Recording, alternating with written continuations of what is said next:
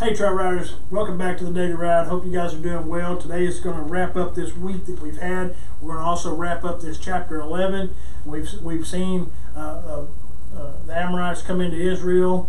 Israel was given an, an ultimatum uh, as a means of establishing a covenant with them. Uh, they said, wait a minute, let's see if we can find help. They found Saul. Saul come in and has rescued. But let's look at what has happened here. Uh, the, there was people that rejected Saul as being king. And so let's find out what happens here in verses 12, 13, 14, or verses uh, 13 through 15 rather. But Saul said, Not a single person shall be put to death this day, for today the Lord has brought about a victory in Israel. Then Samuel said to the people, Come and let us go to Gilgal and renew the kingdom there.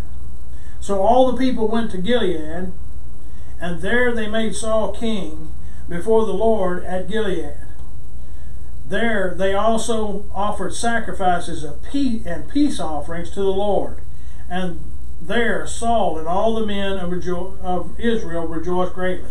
Now these men, these men uh, Saul wasn't the one that said, Let's, we're going to put these men to death because of their rejection. It was the, the men that had said, uh, there's people, we hear that there's people that have said, who is this guy that you're putting over us? Why, why should we follow him? And so they said, bring these people here. We're going to put them to death. But Saul, when he stepped up, he had he he had he showed some compassion and grace, and, and God had moved in his heart to, to show the compassion towards the people and said, Ain't nobody going to be killed today because God has brought a great victory in Israel this day, and we're going to go and celebrate this. We're going to, and Samuel said, "Let's go to Gilgal, and we're going to proclaim Saul to be our be the king of Israel there, and there we're going to throw a big feast and have a great party." This is uh, something we've got to look forward to when the Lord comes back. I know this world is getting so wicked, and it seems like our enemy keeps crashing in. And, and, and this story here, they just had to deal with the, the one enemy.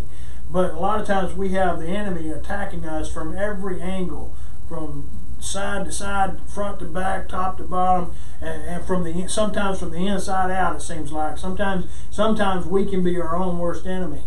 But the thing is, is that God has brought victory because of what Jesus did for us on the cross. Jesus shed his blood so that we could have complete forgiveness of sin, so that we could walk in, in his righteousness, and we could be clothed in his love and his glory.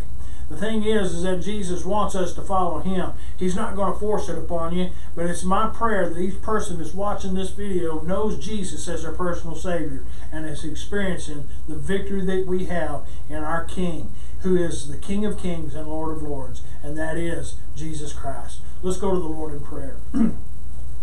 Our Heavenly Father, we thank you for this day. We thank you for your many blessings. Father, we're thankful for this week and we're thankful for this passage. Father, we know that sometimes the enemy just seems to crash in around us, but help us to help us to know that you're always there and you're always a ever-present help in our time of need. And it's in Jesus' name we pray. Amen. God bless you guys. I hope you guys have a great weekend. Thanks for following me here on the Daily Ride, and I'll see you next time.